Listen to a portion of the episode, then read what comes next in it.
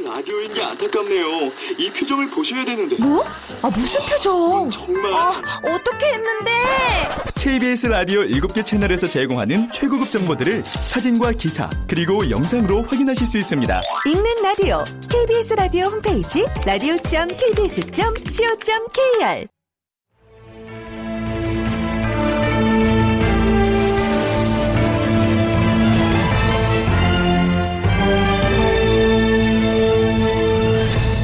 다큐멘터리 역사를 찾아서.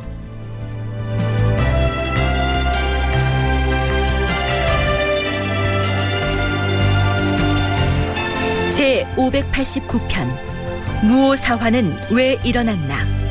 극본 이상락 연출 김태성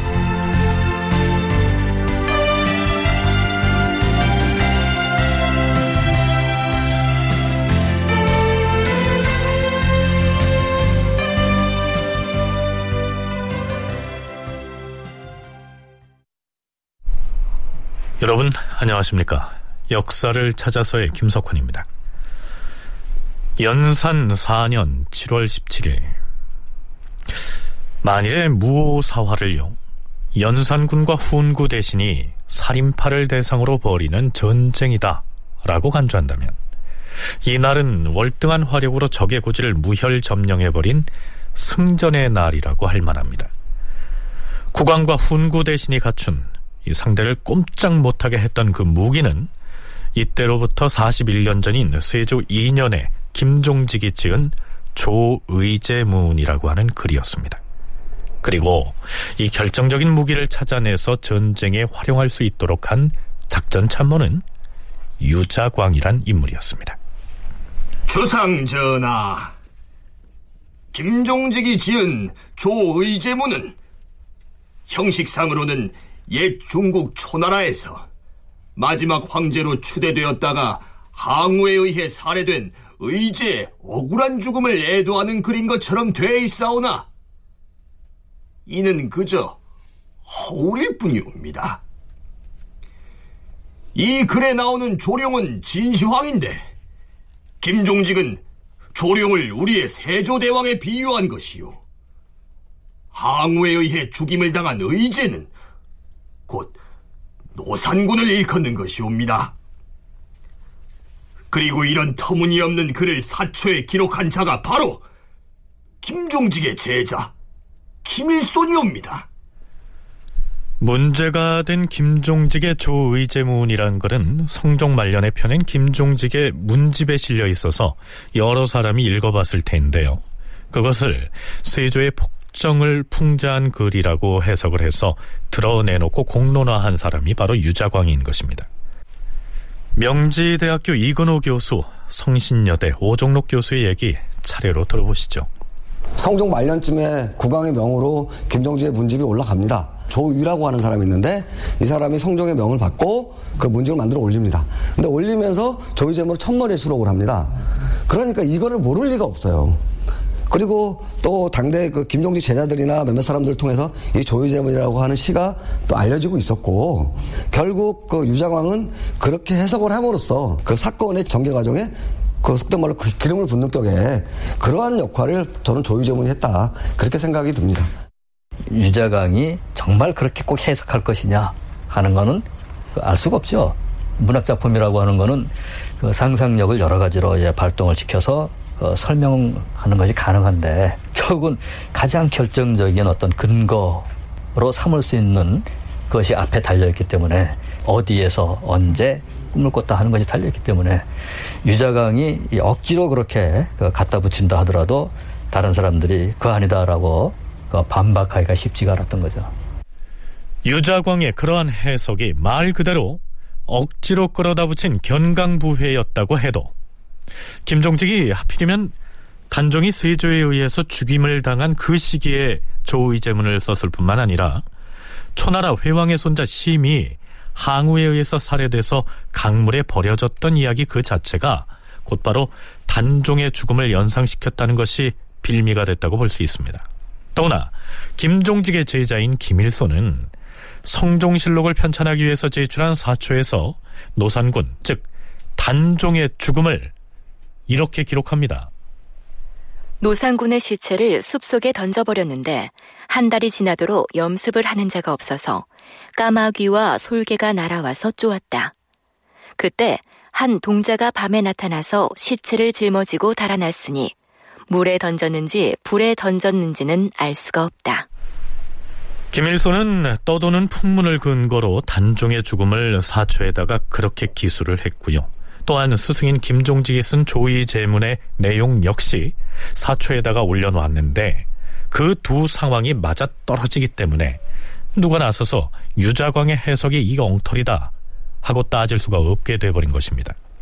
그래서 7월 13일 유자광이 갖다 준 조의제문의 해설문을 읽고 충분히 숙지를 한 연산군이 드디어 이러한 내용의 교지를 내립니다. 김종직은 초야에 미천한 선비였는데 세조조에 이르러서 과거에 합격하였고 성종조에 이르러서는 요직에 발탁되어서 오래도록 시종의 자리에 있었다. 여러 요직을 거쳐서 형조판서의 자리에까지 이르렀으니 그 은총이 온 조정을 경도하였다.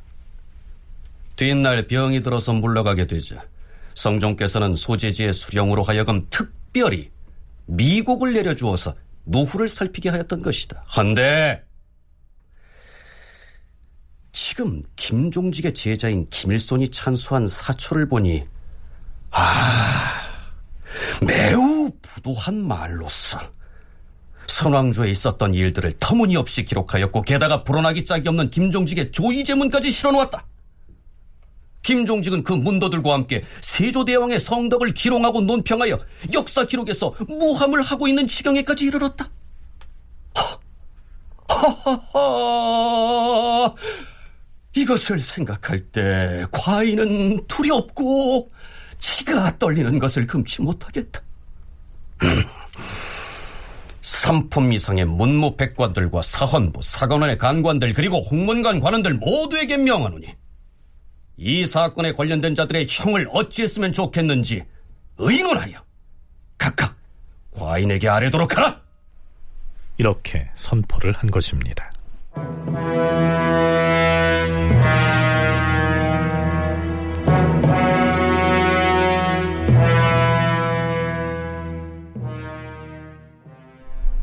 연산군이 동반, 서반 가릴 것 없이 삼품 이상의 백관에게 조의제문을 지은 김종직에 대해서 어떻게 처벌을 했으면 좋은지 아뢰라고 했기 때문에 의정부 대신들은 대신들끼리 판서를 비롯한 육조의 관리들은 또 그들대로 미리 의논을 한 다음 연산군에게 의견을 말합니다.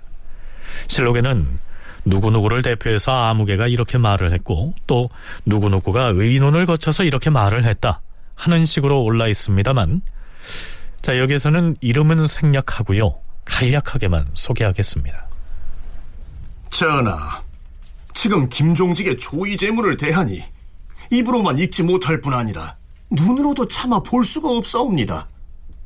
김종직이 세조조의 벼슬을 오래하여 스스로 재주가 한 세상에 뛰어났는데 세조에게 선택받지 못하였다 하여 마침내 울분과 원망의 뜻을 품고서 세조의 성덕을 기롱했으니 이는 지극히 부도한 행위이옵니다. 그 의도를 미루어 보자면 병자년의 반역을 꾀한 신하들과 무엇이 다르겠사옵니까? 마땅히 대역의 죄로 논단하고 부관 참시해서 그 죄를 명정하게 밝힘으로써 신하와 백성의 분을 씻는 것이 실로 합당하옵니다. 김종직의 신하답지 못한 그 심리는 그 죄가 용납될 수 없사옵니다. 그자는 요사한 꿈에 가탁하여서 선왕의 성덕을 회방하였사오니 그 자체가 대역부도이옵니다. 마땅히 극형에 처해야 할 것이옵니다. 더구나 김종직은 두 마음을 품었으니 신하의 도리를 저버린 죄가 이미 심하온즉 유례에 의하여 처단하시옵소서. 김종직이 조의제문에서 지칭한 뜻을 살피오니 그 범죄를 차마 말로 못하겠사옵니다. 김종직이 의무로는 이런 마음을 품고서 세조를 섬겼음을 생각하면 그 흉악함을 헤아리지 못하겠사옵니다. 조의제문을 지은 것이 정춘년 10월이었으니 불안한 마음을 품은 것이 매우 오래되었사옵니다. 유자강이 그 조문을 해석한 말을 살피오니 차마 귀로 들을 수 없을 뿐 아니오라. 역시 눈으로도 참아보지 못하겠사옵니다. 그 몸이 비록 죽었을지라도 그 악행에 대하여 추제할 수 있사오니 마땅히 반역의 율에 따라서 논단하시옵소서. 김종직의 귀신이 시야에서 반드시 머리를 조아리며 달갑게 죄를 받아들일 것이옵니다. 신료들의 논죄가 이후로도 더 이어집니다. 비록 당사자인 김종직은 죽고 없지만 죄를 추가해서 처벌하는 추죄가 가능한 것이니까 역신, 즉 반역을 꾀한 신하에 대한 유를 적용해서 벌을 줘라 이런 얘기죠. 구체적으로 부관 참시 하는 말도 나왔고요. 자 그렇다면 언론 3사로 지칭이 되던 사헌부, 사관원 등의 간관들과 홍문관의 관원들도 이 사안을 놓고 의논을 했을 텐데요. 그 의견은 어떻게 정리해서 연산군에게 제출됐을까요? 바로 하루 전인 7월 16일 대관을 대표해서 사헌부 대사헌 강귀손이 이렇게 상언을 합니다.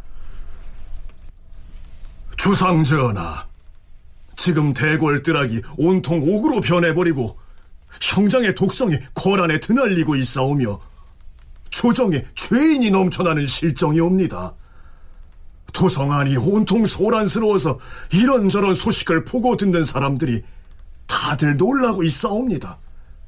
죄를 지은 자는 이미 자복하여 싸우니 그 나머지 연루자의 국무는 청컨대 해당 관리들에게 맡기시옵소서. 소위 말하는 뭐 사원분이 사관원이 홍보관이 하는 사람들의 간쟁이나 탄핵들이 거의 드러나질 않습니다. 다만 이제 그 7월 16일쯤에 대사원 강귀손이라고 하는 사람이 그 한마디를 하는 경우들이 이제 처음 등장하는데 이 사람도 하는 얘기가 뭐냐면 너무 옥사가 너무 확대되고 있다. 국문 때문에 온 도성안이 이제 시끄럽다. 그러니까 이제는 그 왕 자신은 국문에서 좀 빠지고 국문을 담당하는 의금부나 이쪽에서 처리하게 하자. 뭐 이렇게 얘기를 하는 정도입니다. 그러니까 이거는 뭐 잘못됐다든지 이걸 그렇게 하면 아니 됩니다 하는 얘기라든지 그런 얘기가 아니고. 네, 이근호 교수의 얘기처럼요. 기세 등등하던 대간의 위용은 찾아볼 수가 없고 임금이 직접 나서서 그러지 말고 이제 형옥에 관한 일은 의금부 등 해당 기관에 맡기는 게 좋겠다. 뭐 겨우 이 정도의 얘기를 하고 있는 것입니다. 대사헌 강귀소는 이러한 뜻을 연산군에게 직접 간하기 위해서 올라갑니다. 비석격인 승정원의 승지가 그를 막아서죠. 그 승지의 이름은 홍식이었습니다. 주상 전하께 드릴 말씀이 있어서 왔으니 아뢰시게. 아니 되겠습니다. 대사원 나리. 무어라. 내가 사헌부 대사원으로서 요즘의 시국에 관하여 전하께 아랠 말씀이 있다고 하지 않은가? 송구하지만 전하께서 드리지 말라 하셨습니다. 돌아가십시오. 뭐라? 내가 사헌부 대사헌인데 승지가 무슨 권한으로? 아니 됩니다. 돌아가십시오. 사헌부의 수장이면 대간의 우두머리입니다. 평시 같으면 의정부 대신들도 두려워서 몸을 사렸을 텐데 일개 승지에게 가로막혀서 국왕을 만나지도 못한 처지로 몰리고 만 것입니다. 강귀소는 나중에 연산군에게 이렇게 항의합니다. 주상전하, 승지인 홍식이란 자는 자기 몸 보존할 계책에만 연연하여서 전하의 분부에만 순종하고 대간이 나라의 일을 논하려 한 것을 차단하고서 전하께 올리지 아니하였으니 이는 언로를 단절시킬 염려가 있는 행위이옵니다. 그자의 사람됨과 심술이 이러하니 사헌부에서는 승지 홍식이라는 자를 잡아다 국문하지 않을 수 없사옵니다. 윤호하시옵소서. 과인은 승지의 국문을 윤호하지 아니할 것이다. 조금 완화를 하자라는 정도로 얘기를 하는데도 이 얘기가 결국 이제 승지들한테 막혀버립니다. 왕한테까지 올라가지 않고 승지 홍식이라고 하는 사람한테 이 얘기를 전달을 하는데 결국 이 홍식이라고 하는 사람도 강기손이라는 사람의 얘기를 듣고 이건 그럴 수 없다. 이거는 왕이 이미 얘기를 했기 때문에 이거 그럴 수 없다.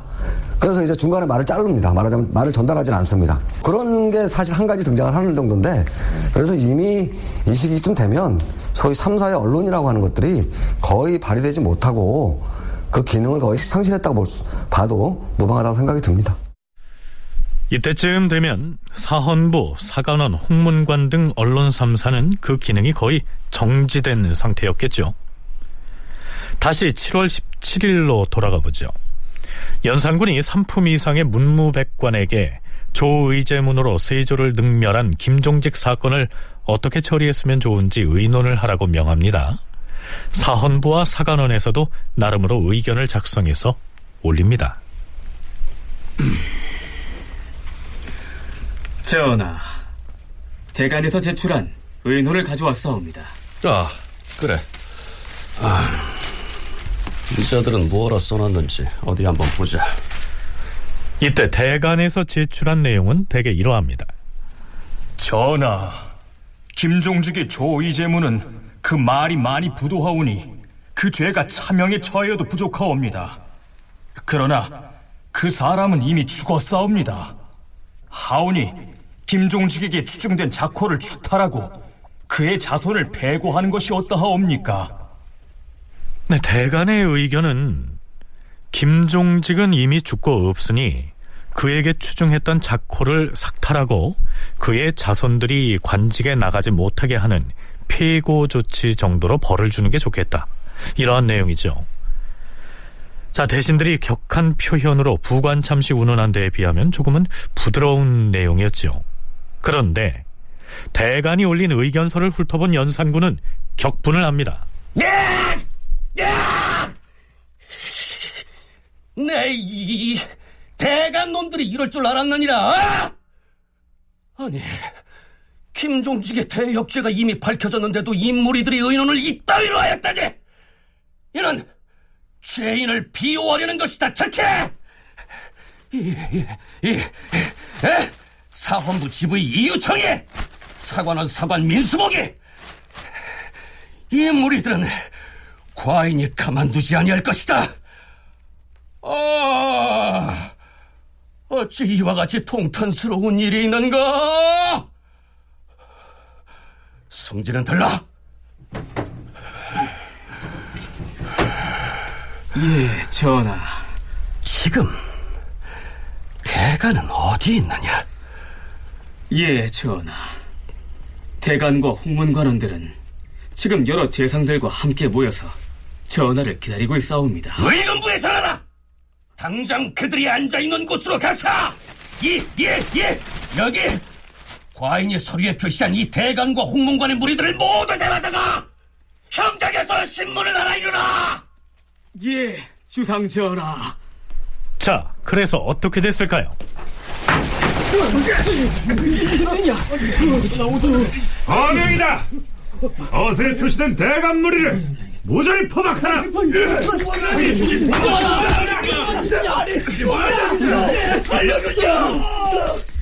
이때의 상황을 연산군 일기에선 이렇게 기술하고 있습니다. 이때 여러 재상과 대간과 홍문관원이 모두 모여 자리하고 있었는데 갑자기 나장과 나졸 십여인이 철쇠를 가지고 일시에 달려드니 재상 이하가 놀라 일어서지 않는 자가 없었다. 한편 의군부에 잡혀간 사헌부 지비 유청 등은 곧장 형틀에 묶입니다. 저자들이 김일손과 결탁하여 죄인 김종직을 두둔하려고 모여 정상을 토살할 때까지 매우 쳐라!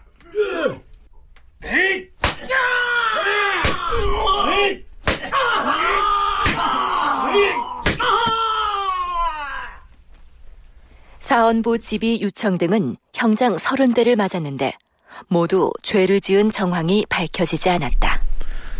그렇다면 그 위세 등등하던 대가는 이렇게 사화가 진행되는 과정에서 왜 연산군이나 훈구 대신들과 당당히 맞서지 못했을까요? 단지 두려움 때문이었을까요? 세조의 왕위의 정통성에서부터 직계 후손으로서의 연산군의 정통성으로 쭉 이어지는 그 부분이 부정이 된다면은 당연히 연산군도 왕의 자리에서 물러나야 되고 겨우 따져 올라가면은 후손을 많이 둔 그 세종, 세종의 후손들 가운데서 누군가가 왕의 자리에 올라서 올바른 상태, 그 발을정 이 상태로 이제 되돌리는 일, 반정인 거죠. 반정을 이루어야 옳다 하는 제가 이제 되는 것이니까 예, 그러한 일에 대해서 잘못이다라고 지적하는 것은 굉장히 그 어려운 그런 상황이 되었습니다. 김종직의 조의제문이 세조의 집권 과정을 풍자 비판하고 있다고 볼 때 대간이 김종직의 편을 드는 것은 세조 집권의 정통성을 부인하는 것이고요. 그건 곧 세조의 직계 후손인 연산군의 정통성마저 부정하는 결과를 가져오게 되는 상황이죠. 그래서 어쩔 수 없이 연산군이 하는 대로 끌려갈 수밖에 없었을 것이다. 오종록 교수의 견해가 그러합니다. 자, 대간이 의군부에 잡혀가서 국문을 당하고 장을 맞는 초유의 사태가 벌어지자 사헌부 대사원 강귀손이 자신도 책임이 있으니까 대죄하겠다고 청합니다. 주상 전하, 오늘 사헌부 집이 이하의 관리들이 주상 전하께 의노를 올리기 전에 그 초본을 신에게도 보여주었사온데 신의 의사와는 같지 않은 대목도 물론 있었사오나 예사로 보고 가부를 논하지 않았사옵니다. 하온데 지금 유청 등이 모두 형장에서 신문을 받고 있사오니 신의 마음이 실로 편안하지 아니하옵니다. 그러므로 물러나서 죄를 기다리겠사옵니다. 대사호는 동료들과 더불어 의논을 하지 않았는가?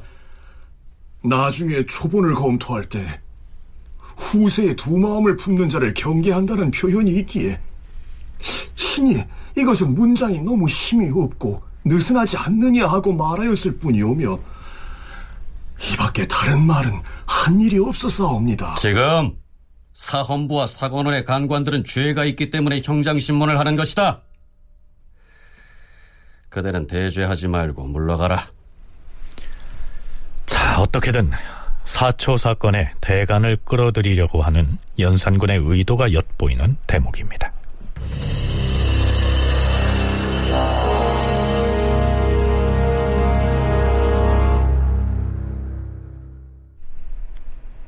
자, 그런데 기왕의 훈구 대신들이 김종직의 문인들이 대부분인 사림 세력에게 타격을 가하려면 이 조의제문은만으로는 모자라다 여겼던 모양이죠. 유자광은 김종직의 문집에서 조의제문 말고도 또 하나의 작품을 찾아서 문제를 제기합니다. 중국의 도연명이 술주시라는 시를 지은 바가 있는데요. 김종직이 그 시를 읽고서 도연명의 술주시에 화답한다 하는 글을 쓴 것이죠. 도연명의 술주시는 글자 그대로 하면 술을 노래하는 시란 뜻이지만 기실은 술 얘기가 아니고요. 옛 중국 동진에서 안제라고 하는 임금을 죽인 유유의 포악한 행동의 비분 관계에서 지은 것입니다. 도연명의 술주시에 화답한다라는 시는 장편 서사시입니다. 김종직이 함양 군수 시절에 지은 것이죠. 자, 이근호 교수의 얘기입니다. 수주시라고 하는 것은 뭐냐면 이 영릉이라고 하는 동진의 공제라고 하는 황제가 있습니다. 공제라는 황제가 아마 유유라고 하는 이 신하한테 역시 또 황제의 자리에서 이제 그 폐위를 당하는 그런 인물인 것 같습니다. 그래서 이게 도연명의 술주시라고 하는 것은 바로 이 영릉 그 영릉 말하자면 진 동진의 공제라고 하는 사람을 애도하는 그런 시의 내용을 갖고 있는 것인데 바로 이제 김종직이 바로 이제 도연명의 수주시를 보면서 그것을 애도해가지고 아마 거기에 일종의 그 화답하는 시를 지었던 것 같습니다. 그런데 김종직은 자신이 도연명의 시에 화답하는 시를 짓게 된 연유를 이렇게 밝히고 있습니다. 나는 젊어서 술주시를 읽고 그 뜻을 제대로 이해하지 못하였다. 그런데 도연명의 시에 화답한 탕동간의 주소라는 글을 보고서야 나는 비로소 그 시가 술 얘기가 아니라 유유에게 왕위를 빼앗긴 진나라의 영능을 애도하는 시라는 사실을 알게 되었다. 아, 나는 탕공이 아니었다면 유유가 임금을 죽이고 왕위를 빼앗은 죄를 알지 못하였을 것이고 또한 도연명이 술주시를 통해 표현하려 한 분노 역시 알지 못하였을 것이다. 그러면서 김종직은 도연명의 술주시에 화답한다의 서문에서 자신의 심경과 의지를 이렇게 표현하고 있습니다. 도연명이 자신이 지은 시에서 은어를 쓰기 좋아한 것은 세상에는 유유 같은 사악한 자들이 창궐하기 때문에 하고 싶은 말을 정직하게 언어로 나타냈다가는 멸문지화를 피할 수 없기 때문이다라고 하였다. 그러나 지금 나 김종직은 그렇게 하지 않을 것이다. 나는 그보다 천년이나 뒤에 났으니 어찌 유유가 두려울 소냐? 그러므로 나는 유유의 흉악한 반역 행위를 모조리 폭로하여 여기에 밝히노니 후세의 난신적자가 나의 시를 보고 두려워한다면 이는 필시 춘추의 일필에 비교할 수 있으리라. 네, 그 유감스럽게도 김종직이 지었다는 도연명의 술주시에 답한다라는 시는 무오사와 당시에도 이미 없어져서 전하지 않았던 것으로 기록되어 있습니다. 하지만 그 시의 서문, 곧 발문이 이렇게 문집에 올라 있었던 것이죠. 유자광이 김종직의 이 글을 어떤 식으로 해석해서 죄를 만들어냈을지 대충 짐작이 가시죠? 전하, 서문에서 김종직은 도연명의 이 시는 영릉을 애도하는 시다 라고 하였사옵니다. 억울하게 죽었다는 영릉을 노산군에 비유한 것이요. 영릉을 죽이고 왕위를 찬탈했다는 유유는 곧 세조에 비유한 것이 아니겠사옵니까? 김종직이 마지막에 춘추의 일필에 비교한다 라고 하였사온데 맹자는 말하기를 춘추가 지어져서 출판되자 난신적자들이 두려워했다라고 했기 때문에 춘추에 비교한 것이옵니다. 그러자 윤필상은 흥분을 감추지 못합니다. 전하, 김종직이 이 서문에 말하고 있는 것은 조의제문보다도 훨씬 심해서 차마 말로 다 할 수가 없사옵니다. 그 연산군 본인의 입보다는 아무튼 유자광이나 이런 사람들이 그 뜻을 해석하면서 오히려 그거보다는 영릉은 노산이고 동진의 공제는 노산이고 유유는 뭐 신하의 입장으로서 황제의 위를 찬탈한 그런 신하 입장 그게 결국 세조가 되겠죠. 뭐 그렇게 이제 비유를 해가지고 이 사건을 이제 확대시켜 나가는 그런 과정이라고 생각이 들고 그래서 어떻게 보면 이거는 이제 다른 그 김일성의 사초의 여러 가지 내용 내용보다도 좀 더 과격하게 그 세조를 비난한 것이다. 뭐 이런 얘기들이 나오긴 합니다. 그렇다면 유자광과 윤필상의 얘기를 들은 연산군의 반응은 어떠했을까요? 이씨! 이 시의 서문을 보아하니 영릉을 노선군에 비하고 그를 죽이고 황제위를 찬탈한 유유를 틀림없이 우리 세조대왕에 비유한 것이다. 아하! 세상에 어찌 이와 같은 일이 있단 말인가? 김종직의 제자들을 모조리 잡아다가 추액하는 것이 어떻겠는가? 어? 그러자 노사신이 나섭니다. 전하, 물론 김종직에 연루된 자는 마땅히 국문을 해야 할 것이옵니다. 하오나 만약에 김종직의 제자라고 해서 모조리 잡아다 추핵을 한다면 조정 안팎이 시끄러울까 걱정이옵니다. 옛 중국의 동한이 당파를 이룬 무리를 너무 심하게 다스렸다가 중국에는 나라가 어지러워져 싸웁니다. 유념하시옵소서. 오종록 교수는 유자광 등이 술주시에 화답한다라는 시의 서문을 또다시 들고 나온 것은 이미 조의제문을 활용해서 사화를 키워나가고 있는 터에 김종직의 문집에 있는 작품들을 모두 그런 시각으로 해석하고 검토했기 때문일 것이다. 이렇게 분석합니다. 이 조의제문이라고 하는 것에서 의제를 단종에 비견하고 그리고 이제 항우가 맞으면 이제 초패왕이 그 세조의 비견이 되고 했다는 것이 딱그 규정이 되기 때문에 결국은 다른 그 문학 작품들도 예, 거기에 맞추어서 해석이 될 수 있는 그런 상황으로 이제 바뀐 거죠. 근데 이때는 그 하여튼 윤필상이 나서 가지고는 뭐 조의 제문보다 더 심한 점이 있다. 뭐 이렇게 얘기를 하고 거기에 대해서 그 연산군도 예, 그렇다 하는 식으로 이제 반응을 하고 뭐 이제 그런 걸로 이제 기록에 나오는데 겨우 이제 근본적인 출발점은 역시 조의 제문이라고 이제 봐야 될 겁니다.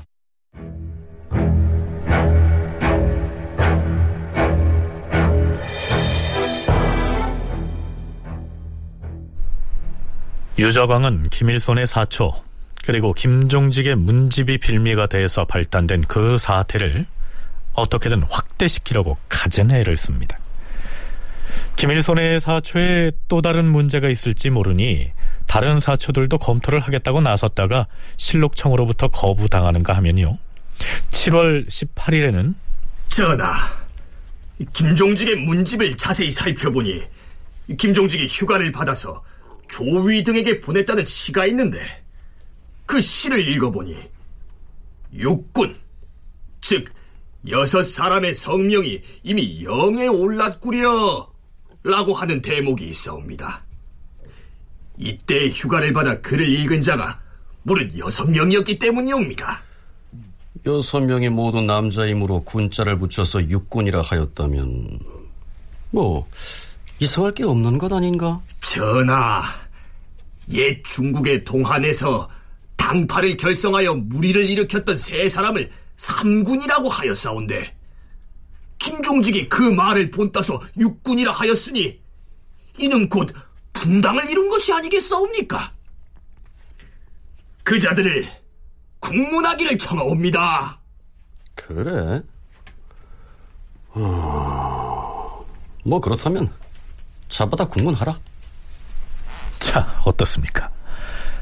참 별 트집을 다 잡는다는 생각이 들지 않습니까? 다음 날인 7월 19일부터는 지금까지 혐의가 있다고 거론된 사람들에 대해 그 범죄 사실에 대한 진술 조서를 작성하는 공초 작업이 대대적으로 진행됐고요. 연산군은 윤필상 등 대신들과 함께 본격적으로 처벌 방안을 논의합니다. 표현말과 이원은 진실로 죄가 있는데도 김종직의 시집을 펴볼 겨를이 없었다고 하였는데 이 말을 믿을 만한가? 어? 이주 또한 반드시 죄상이 밝혀질 것이니 신문을 해보라. 지금 거론되고 있는 표현말은 김종직의 행장을 미화해서 썼다는 혐의를 받고 있는 인물입니다. 최수, 이창신, 김심 등에 대한 공천은 어찌 됐는가? 주상 전하, 이 세 사람은 석방해야 하옵니다. 그리고 김전은 당연히 신문할 필요가 있어오며 최부는 김종직의 사초와 행정에 모두 그의 제자로 올라 있어옵니다. 또한 사초에 이르기를 김굉필은 김종직이 더욱 애중히 여기었다라고 하였으니 석방할 수가 없사옵니다. 자, 방금 앞에서 거론한 사람들 중에서 최부 기억나십니까? 제주도에서 배를 타고 나주 본가로 건너가려다가 풍랑을 만나서 중국으로 표류를 해서 그 유명한 표해록을 저술했던 인물입니다. 김종직이 매우 아끼는 제자였던 모양입니다. 신 유저강이 아래옵니다. 듣자온즉 함양 사람들이 김종직의 사당을 세운다 하였기에 물어본 결과 대개 표현말과 유호인이 사주한 일이요 그 고을에 부로들이 하고자 한 것은 아니었사옵니다. 신 역시 그곳이 고향이므로 중지시킨 바 있사옵니다. 성중엄의 범죄에 대한 경중은 현재로서는 분별할 수 없사오나 선뜻 석방할 수는 없사옵니다. 그리고 이주에 대해서는 형장 신문할 것을 청하옵니다. 음, 이주. 그자는 반드시 사연이 있을 것이니 형장 신문을 하도록 하라. 전하, 홍한, 표연말, 최부 등도 형장 신문할 것을 청하옵니다. 또한 정석교는 김종직의 문집을 발간하였으니 곤장 여든 대와 고신 3등을 박탈하는 죄에 해당하옵니다. 그렇다면 바직하라. 김종직의 제자였거나 문집 발간에 참여했거나 아니면 김일손과 관련이 있거나 그래도 아니면 평소에 연산군이나 훈구 대신들에게 밑보였던 대간, 홍문관원, 사관 등 청요직 사림들에 대한 국문이 대대적으로 진행됩니다. 그리고 연산군 4년 7월 22일 주상전하, 예죄에서 조관들이 소장하고 있던 김종직의 문집을 모조리 압수하여 싸웁니다. 당장 불태우라. 예, 주상전하. 아, 아니다. 음, 그 반역 죄인의 문집을 모두 대궐에 뜨락한 곳에 모은 다음에 이번 옥사에 연루된 죄인들을 지켜보게 하고 불에 태우라. 예, 주상전하. 이미 전라도 등 지방관서에서도 김종직의 문집을 수색해서 불태운 바가 있었는데요. 중앙조정의 관리들이 소장하고 있던 문집은 따로 모아서 궁궐 안에서 소각하게 한 것이죠.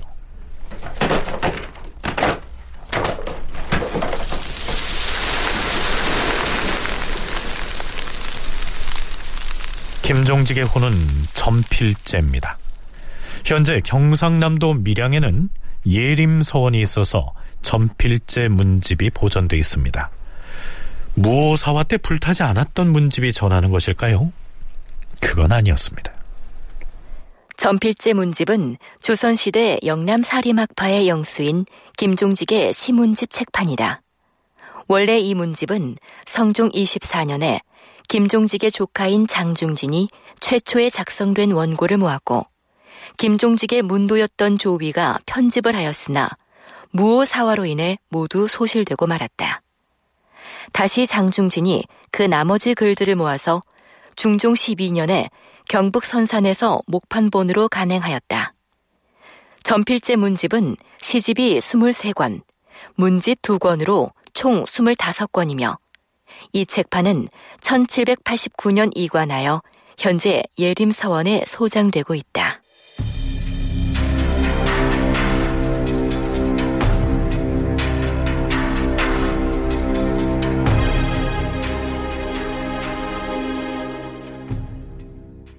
자, 이렇듯 무오사화 연루자들에 대한 조사가 한창 이루어지고 형벌이 정해지는 국면입니다. 이때 연산군은 승정원의 승지들에게 매우 특별한 지시를 내리게 됩니다. 승지들은 들으라. 승정원은 임금을 가장 가까이에서 보필하는 매우 근밀한 곳이다. 무릇 어명을 내보고 드리는 일들이 외부에 누설되어서는 아니 될 것이다. 새로 제소하여 임명된 승지들은 승정원의 규범을 알지 못할 터이니 과인의 뜻을 각기 받들어 실천하도록 하라. 그리고 아 주서청의 조관들이 어지럽게 출입하는 관계로 모든 공적인 기밀이 누출될 염려가 있으니 아, 이제부터는 관리들의 출입을 금하게 하라. 어명을 출납하는 국왕의 비서기관이 승정원인데요. 이 시기에 특별히 기밀을 지키도록 한 이유가 무엇일까요? 또한 연산군은 무엇 때문에 주서청의 다른 관리들의 출입을 통제하라고 명했던 것일까요? 이근호 교수와 오종록 교수의 얘기 차례로 들어보시겠습니다. 원래 이제 승정원이라고 하는 것은 각종의 대서 공사들이 결국 이제 승정원을 통해서 경유하고 왕한테 올라갔다가 결국 왕의 명령이 결국 관사들을 전달하는 그러니까 수시로 이제 관원들이 출입을 하게 되는 그럴 수밖에 없는 것이고요. 특히 이제 주서청에 출입하지 말라고 하는 것은 뭐냐면 주서라고 하는 것은 결국 승정원 일기를 직접 작성하는 사람들입니다. 아, 그러다 보면 결국에 아무래도 국왕을 중심으로 해서 벌어진 일들에 대한 정보들을 사실은 가장 먼저 접할 수 있는 사람들이 주서고 바로 사관이라고 생각이 드는데요. 결국 이제 주서청이나 승정원에 출입하지 말아라. 또 여기서는 니들 더 이상 그러니까 관원들의 출입을 막는다는 것은 결국 국왕을 중심으로 벌어지는 각종 여러 가지 정보들 이런 정보들을 결국 차단을 하겠다라고 하는 의미로 볼 수가 있고 주서청에서 주서가 하는 일은 그러니까 이건 사관의 일입니다. 그래서 이제 역사의 기록을 하는 일이고 따라서 이제 어떤 어떤 일이 전개되고 있었다 하는 것을 그 파악을 해가지고 기록을 하는데 하여튼 공사를 누설해서는 공적으로 전개되고 있는 일을 그 누설해서는 안 된다 라고 하는 것인데 김일손 등을 신문하는 절차는 이 7월 24일이 되면은 거의 이제 막바지에 다 이제 접어들었습니다. 그런데 아직도 유자강은 이제 사건 관련자들의 범위를 넓히고자 했고 연산군의 경우에도 유자강처럼 가급적이면 많이 처벌할 생각을 이제 하고 있었다고 예, 보이는데요. 그러려면은 기밀이 누설되는 것을 막아야 되는 거죠. 실록인 연산군 일기에서는 연산군이 승정원에 이러한 명을 내린 배경을 다음과 같이 기술하고 있습니다. 이것은 대개 김일손이 나라 일을 헐뜯은 것을 임금이 깊이 미워하였기 때문에 취한 조처였으며 또한 외관 사람으로 하여금 김일손의 일을 알지 못하게 하려는 까닭으로 이 분부를 내린 것이다. 네, 오종록 교수는요, 연산군이 이러한 조처를 취한 또 다른 이유가 사초 사건의 혐의를 받고 있는 연로자가 자신이 처벌받을 것이란 정보를 미리 알아내게 되면 도망칠 염려를 우려한 때문이기도 할 것이라고 얘기합니다.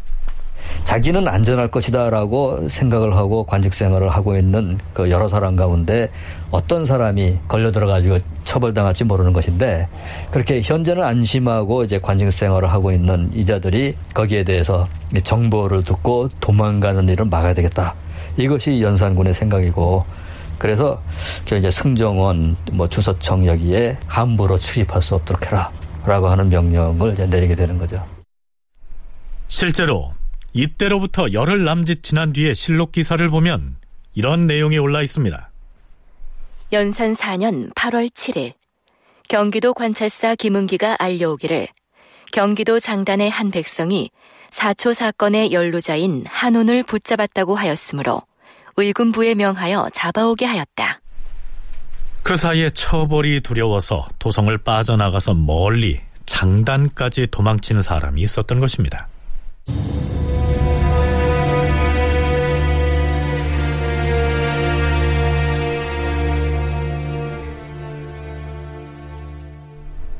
그뿐만이 아니었습니다. 연산군은 같은 날 도승지 신수군을 불러서 사헌부나 사관원의 간관, 즉 대간을 뽑는 기준에 대해서 또 특별한 명을 내립니다. 무릇 대간이 국사를 논함에 있어서 당연히 말할 것이 있고 또한 말하지 않아야 할 것이 있는 것이다. 이제부터는 대간을 뽑을 때 마땅히 일의 대체를 아는 자를 택해야 할 것이다. 이전의 대간들 같이 불추한 자는 뽑지 말아야 하며 또한 나이가 연소한 자는 후보자 세 사람을 추천해 올릴 때 아예 포함시키지도 말라. 나이가 비록 늙었을지라도 사체를 모르는 자는 역시 대간으로 등용해선 아니 될 것이니, 응? 음, 이 뜻을 이조에도 전하라. 네, 그동안 젊은 대간에게 너무나 시달림을 받았기 때문일까요? 대간이 이 정도 선에서 좀 마무리를 지었으면 하는 희망을 연산군에게 제시를 했었는데 연산군이 그 무슨 소리냐 말도 안 되는 소리다라고 하면서 일의 중요성에 대해서 이자들이 제대로 파악을 하지 못했다라고 연산군은 이제 판단을 한 거죠. 그러면서 사체 그 일사자에다가 이제 모음체자인데 이 일이 구체적으로 어떠한 그 수준의 중요성이 어느 정도나 큰 그런 것인지를 이 대관들이 제대로 파악을 하지 못하고 이 정도 수준에서 마무리 지으십시오라고 요청을 했다고 보고 그런 것 정도는 판단할 수 있는 사람으로 임명을 하라라고 지금 지시를 내리게 되는 거죠. 연산군이 이러한 지시를 내리게 된 것은 장차 대관을 뽑을 때 두고두고 나이 든 사람 위주로 그렇게 선발하겠다는 뜻이 아니고요. 무오사화라고 하는 엄중한 사태가 진행 중인 국면에서 대간의 역할을 강조한 것이다. 오종록 교수의 견해가 그러합니다. 자, 이근호 교수 역시 비슷한 견해인데요. 연산군의 이 말은 장차 이른바 언론 3사에 대해서 국왕으로서 어떻게 대응해 나갈 것인지를 염두에 둔 발언으로서 언론 장악의 의지를 드러낸 측면이 있다고 얘기합니다. 모사가 진행되는 과정 속에서 심지어 결국 대관들을 국문하는 일까지 발생하지 않습니까? 아, 그래서 예를 들면 이유청이라고 하는 사람 같은 경우에는 김종직의 죄를 논하는 과정에서 아 그렇게 뭐 어, 죄를 좀 완화해 주십시오. 라고 얘기를 했다가 결국 그것을 구문을 당하는 일까지 발생을 하는데 결국에는 대관을 결국 본인의 구미에 맞는 사람들 또는 어쨌든 성분 분석 성분을 골라 가지고 이 대관에 자리에 앉히겠다라고 하는 그래서 결국 그 조정의 언론을 결국 본인이 장악하겠다라고 하는 충분히 그런 의도로 받아들일 수 있을 것 같습니다. 즉위 이후로 대간의 끈질긴 간쟁에 시달렸던 연산군으로서는 이 무오사화를 계기로 일대 반전을 노리고 있었을지도 모릅니다.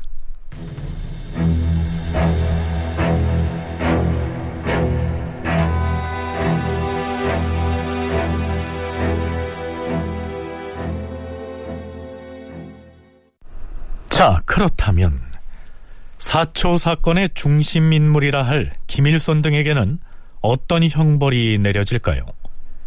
연산 4년 7월 26일 윤필상 등이 사초 사건 연루자들에 대한 죄목을 의논해서 연산군에게 보고합니다. 김일손, 권오복, 권경윤은 대역죄에 해당하니 능지 처사하고 이목, 허반, 강겸은 난잡한 말로서 세상을 어지럽혀 싸우니 목을 베고 재산을 정목할 죄에 해당하옵니다. 표현말, 정여창, 홍한, 이총 등은 난원을 하여 싸웠고 강경서, 이수공, 정희량, 정승조는 난원한 것을 알면서도 고발하지 아니하였으니 곤장 백대에 삼천리 밖으로 내쳐야 하옵니다. 이종준, 최부, 이원, 강백진, 이주, 김굉필, 박한주, 임희재, 이계맹, 강훈 등은 붕당을 만들어 싸우니 곤장 여든 대를 때려 먼 지방으로 부처하시옵소서. 또한 윤효선과 김전은 파직을 시키고 성중엄은 곤장 여든 대를 때려서 먼 지방으로 부처하고 이유문은 곤장 예순대와 도역 1년을 부과하시옵소서.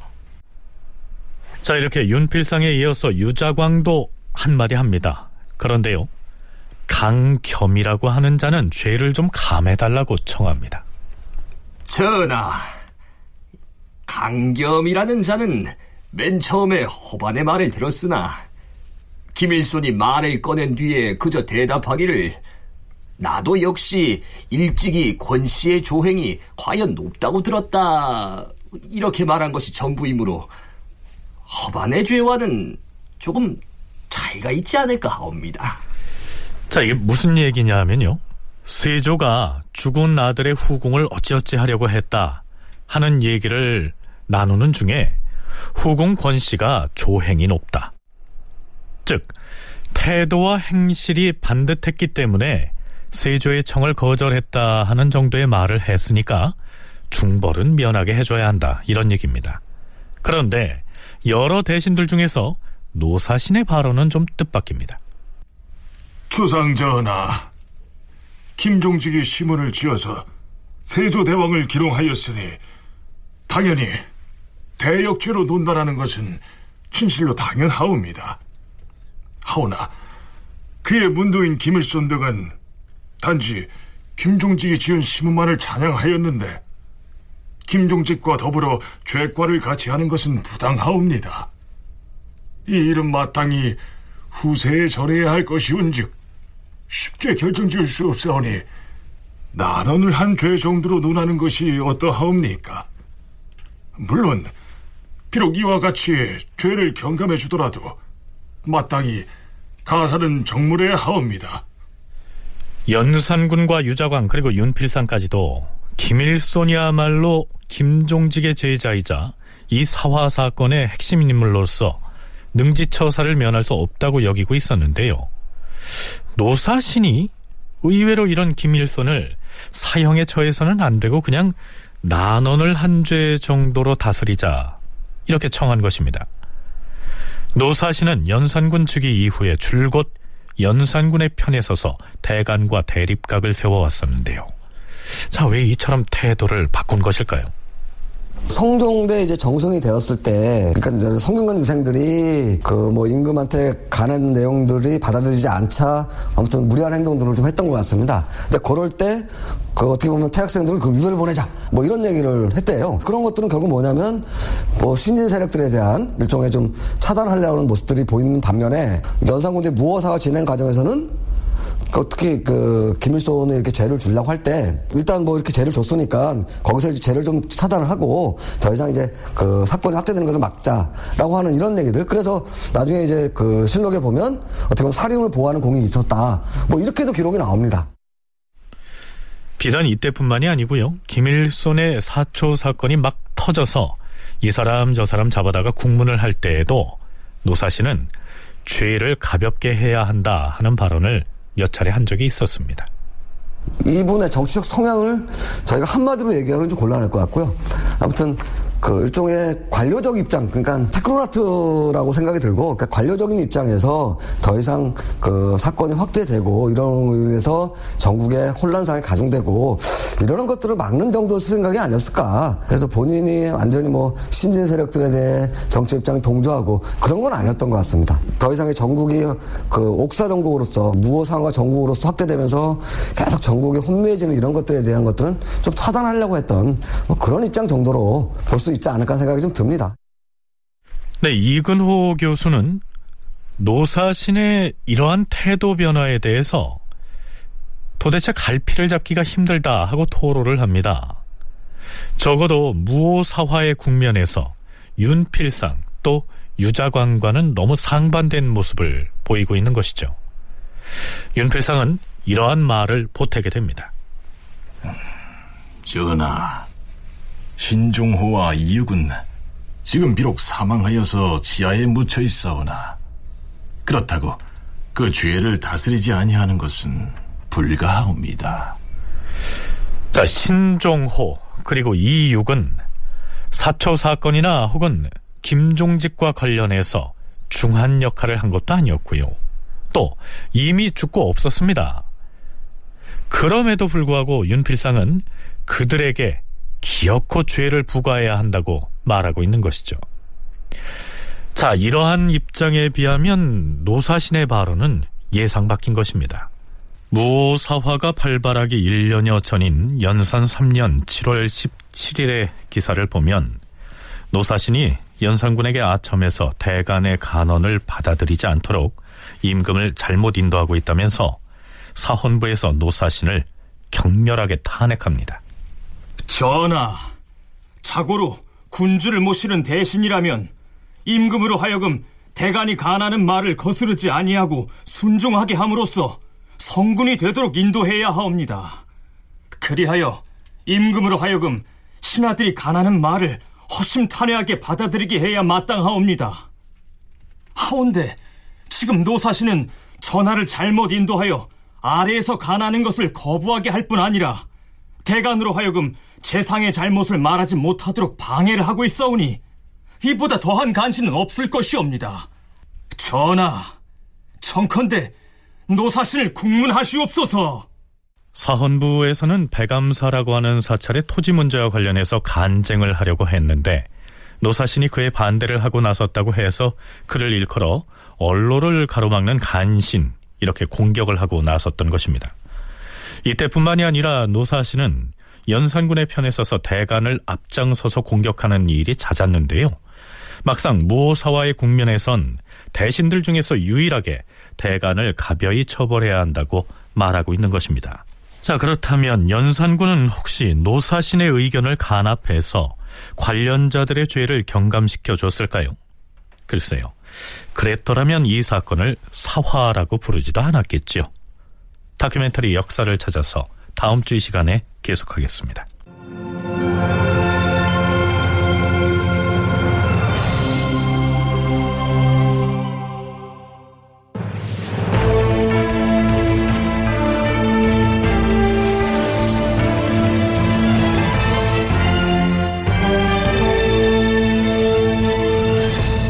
다큐멘터리 역사를 찾아서 제 589편 무오사화는 왜 일어났나 이상락 극본 김태성 연출로 보내드렸습니다.